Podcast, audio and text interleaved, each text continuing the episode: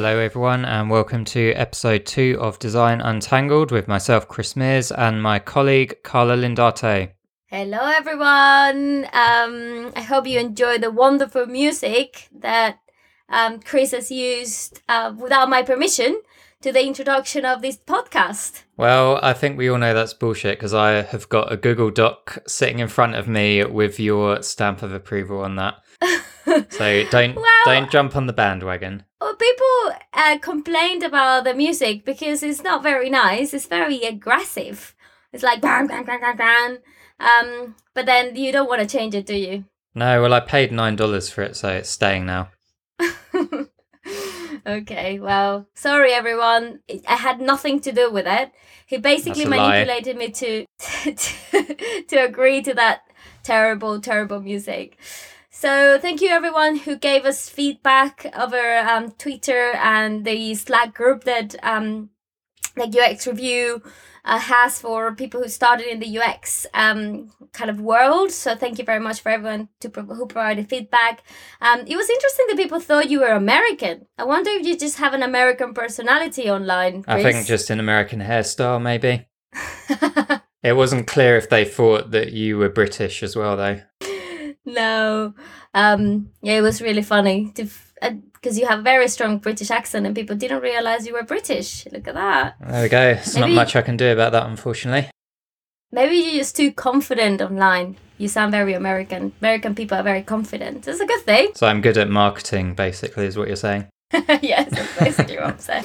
Um, so yeah, so thanks everyone for the feedback you left. We had actually better and more positive comments than I was expecting. I thought we were going to get destroyed, but people were fairly nice. I thought they thought we were a bit rambly at points in the last episode, which is probably fair. Uh, but it was covering essentially nothing. So hopefully these future episodes will be a bit more focused. But I don't think rambling's such a bad thing anyway. It's like a kind of scenic drive, you know. You get to this, you get to the kind of end point eventually, but you get to see some nice service stations on the way, some roadkill. You know, it's a nice way to spend Well, the day. I hope you uh, we actually get to the end point. That that's the that's the whole purpose of this podcast, isn't it? To at least um give people something a little bit useful. Um. So yeah. So talking about useful information today, da da da da, we're gonna talk about all these different like terminology that people use these days to refer to very very very similar things. So I've got a a description of all these different terminology. So there you go. So first one, human-centered design. Second one, user-centered design. Uh, that sounds very similar. And then we have another one, system thinking and experience design, and then design thinking. That sounds really so similar, much thinking in one sentence. and so much design. And then the last one, service design. So let's just play a little game, Chris. hmm I'm gonna start reading some definitions that I hope actually make any make some sense. And then you tell me what you think about the actual definition. So there these are definitions that I found on various sources, obviously, including the internet. Wow. Um, what what's this source you speak of? um, mainly Google. Did, have you heard about Google? But anyway, uh, so I'm going to start with um, human centered design versus user centered design.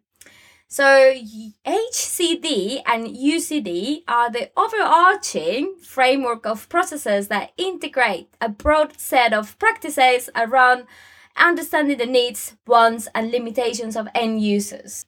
Okay. What do you think? Uh, so what's the difference between a human and a user? I think it's the same thing. Oh, That's what I'm saying. Like people use HCD and UCD as different things, but I think it's just the same thing. It's just basically understanding the needs of a user. This user could be your customer, it could be your internal users, and within internal users, you have multiple type types of internal users depending of the organization. Um, but it's basically the same thing. don't you think? Sounds pretty similar to me. Yeah, exactly. So don't that's if people talk about HCD and UCD, it's pretty much the same thing. It's just a framework and methodology to basically to understand user needs. Right. You ready for the next one? Yep, hit me. Systems thinking. A lot of people are using that now, actually. I've been in meetings like in the past couple of weeks and a few people just drop it. Oh, we need to have some systems thinking. So, what is it? So, systems thinking is an approach that precedes digital and focuses on their inter inter oh my god i can't even read interrelationships of all connected parts to understand the underlying structure i don't know what that actually means but it the last sentence a bit clearer um, design problems cannot be solved in isolation but as a part of one big system i think that makes sense Yeah, and they're using system to mean organization here or service, do we think? I think it's all all all kind of like parties and parts that actually play a part in the in the thinking. So it's basically similar to what, what when we talk about customer experience or um, service design, right? It's just looking at how that particular problem or design problem that you are looking at um, relates to different parts of a big system. So if you translate this into um, a website redesign, right? So if you redesign the website of a bank, and then you know that the majority of call to actions are going to be, you know, taking people to the call center. So you need to think about what the impact of that particular call to action has into the overall system. That's how I understand it when when people in the context of people using it is when they're thinking about okay we need to have some system thinking about this is when we're trying to for example avoid silos so Yeah. when you're looking at you know a web team versus an app team versus a call center team and people don't talking to each other so it's more like let's just apply some sys- system thinking about this So does Well, that mean just setting up a meeting, basically? Is that what systems thinking is? that could mean that actually. That's that's a very good point. All right, I hope that that made sense. So the next one that I actually have it in in in my title, experience design. So what do you think experience design is before before I read the description, Chris? Uh, I think you are in the business of selling experiences in terms of how you deliver them on multiple channels, I'm going to say. So, not just digitally, but it could be on any channel, and you're designing the whole experience for the user. Wow, that's very good. Spot on. So this is what the definition says. So a method focused on the quality of user touch point Yeah, yeah, interactions rather than the wider service. Although often used um, interchangeably, unlike pure UX, it can be expanded to cover all customer touch points. So as you said, that's true. If we call ourselves an experience designer, um, is basically looking at not just one particular touch point or channel, as you call it, is um, looking at the whole thing. So it's very similar to systems thinking in principle, isn't it? Sounds pretty much like exactly the same thing to me. Exactly. It's just, you know, I've realized that people, um, you know, create a new theory. They write initially a blog and then they write a book and then they make lots of money. Uh, so then it becomes a thing and people start thinking, talking about it. But uh, if you go deeper into the meaning of it, it's very similar to what you've been doing for the past 10 years, isn't it? Yep, definitely. It's all just rebranding the same ideas, taking on the conference circuit, becoming a UX Yeah. guru. Yeah, UX guru like you. Exactly. Well, I'm gonna go to the next one that I know has been used quite a lot. So, design thinking. Design thinking is a methodology of discover, design, prototype, test, and repeat. That sounds like it- iteration. Um, a highly collaborative, human centered, and iterative approach to problem seeking and problem solving. It's foc- it focuses on empathy, ideation, and experimentation to meet people's needs and achieve a solution that is te- technologically feasible and is strategically viable. So it basically describes the whole, uh, what agencies will call their design approach or their approach to, you know, designing new services or products or whatever. So it starts from the understanding, discovering all um, what are the key needs, our uh, user needs, how we translate that into some principles, how we um, then how we then translate that into actual design. Then let's just prototype our ideas, let's test them, and let's keep refining.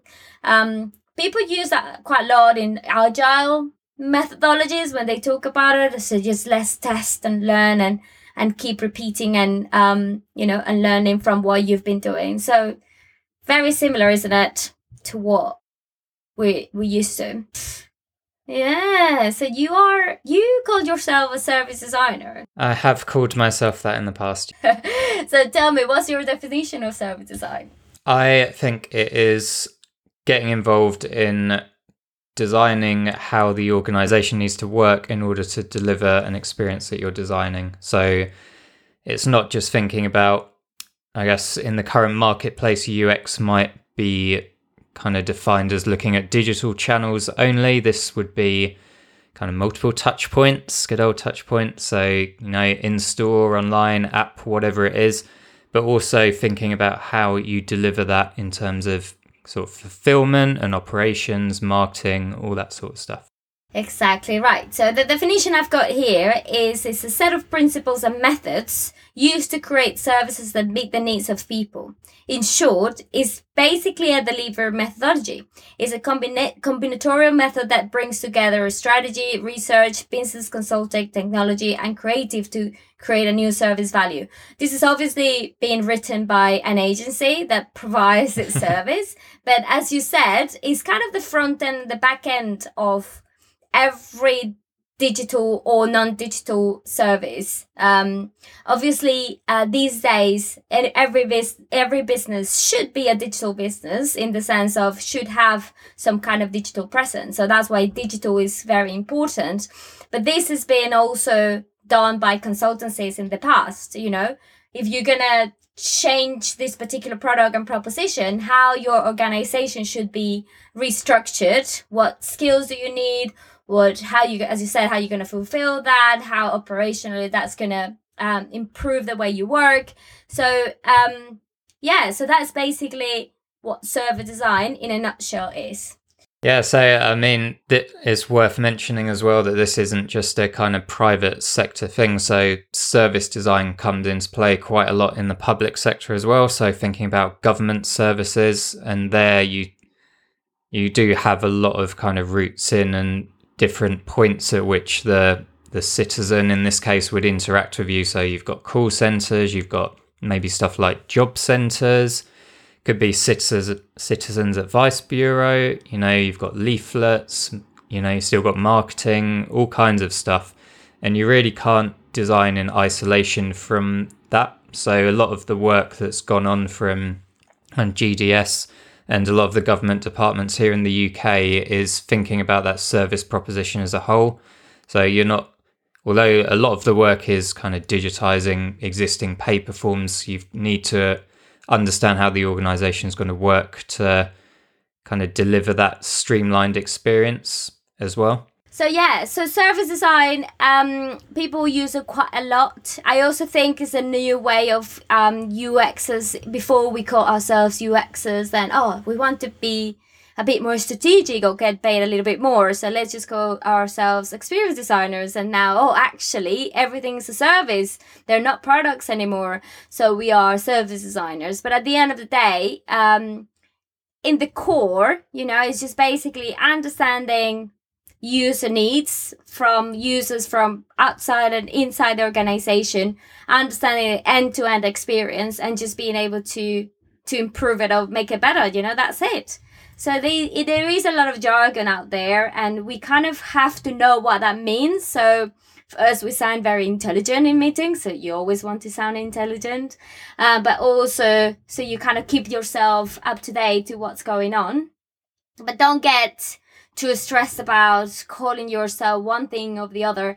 Actually, believe it or not, one person I met once, who's apparently one of the service design gurus um, in this country, he said to me, never hire anyone who calls himself a service designer. Wow, that's me out of a job then. exactly, because apparently a service designer doesn't exist as a role. You're just a service design facilitator which basically means let's just get everyone together, um, you know, multidisciplinary teams working together to solve real like business and user problems. Um, and that's what service design should be. I also understand that in service design there's a lot of things to to to use like you know uh, service design blueprints and all these like you know um, different types of deliverables. I actually recently got um, one of the creative directors I uh, for the company I work for recommended this um, very good website. It's called leanservicecreation.com I can put it in the podcast notes so you can have a look at it. It's got a handbook that uh, describes a lot of like quick tools and things that you can apply to, um, you know, to, for example, do some concepting or ideation or uh, insight gathering. So there's quite like very quick and dirty kind of you know templates that you can download and use if you are new to service design or want to do something around in that area. So I'm going to share with you guys on the podcast notes and also paste it on our Twitter feed if that if that's good. Yeah, sounds good. Um, so just touching on kind of service blueprints and stuff like that. I think there's differing views on how much value they actually add to the process. I think they can be okay as like a thing to have on the wall and talk around just so the team is kind of focused on what you're discussing. Um, again, in a similar way to kind of pure UX as you might understand it, you know, there are a bunch of deliverables which you might expect a service designer to produce. That's not to say that they're the only way you can do what you need to do, or even that they're the right thing to do, just because some service designer on a blog says do a service blueprint. Yeah, I also think that the value of these deliverables, any deliverable, is not necessarily the output. I think is the process, especially for service design blueprints, um, because it's the process that you go through to engage people from different parts of the organization to build it together uh, rather than I've seen uh, companies and projects where we go away and do lots of lots of work, do a service design blueprint, and then we kind of present it back to the client, and they even didn't even you know uh, they weren't part of it, and that is a total mistake. And the whole thing has to be like collaborative effort because uh, that's the whole point of service design. So. Uh, it's not about the li- deliverable, as Chris said. is is about the process and what you're trying to get out of it. What's interesting about service design is I think maybe it's a kind of facet of UX becoming more mature in organizations as well. So people recognize maybe the value that it added on the digital channels where it might originally have kind of been focused. I think the UXs in those organizations have maybe moved up the ranks a little bit and had more exposure to the other areas of the business. And they've been able to apply their design thinking to solve different challenges in those different areas. That is true. It's basically we're getting older and we're getting more mature and we need to start talking business. That means, you know, more like data driven decisions, more like uh, operational efficiencies, more the, all that kind of business um, business consulting stuff that we didn't like before. Now we have to start really talking about that a bit more um, when we got into the conversations. So yes, exciting exciting times for for UX designers. Um, or well, whatever you want to call them. You can call it anything, right? Design thinking designers or system thinking design. yeah, as long as it's got and thinking and design and maybe a and human experience. or a user. Yeah, any order will do. It doesn't really matter. Well, um, yeah. So I think that's that's it for me for today. Uh, do you have anything else to add, Chris? Uh, no. Do you think that was actually helpful? I hope uh. Well, I guess we'll find out if people tweet us feedback on our Twitter, which is at Design Untangled. So welcome your thoughts. Uh, as before, we're a new podcast, so if you can leave any reviews, good or bad, on iTunes, that helps us out, or Apple Podcasts as it's now known. Yeah, so as Chris said, any feedback is good feedback, um, even if it's again related to the horrible music or Chris's accent or maybe my accent. No one's even said anything about my accent, which is very strong. Um, so please, please send us lots of feedback. Um, we're always there to also listen to your questions. If you have anything, any suggestion of topic or anything you want to hear from us, please let us know. That's the the only way we can get better. It is. Okay. All right. So see you next episode. Okay. See you, everyone. Adios.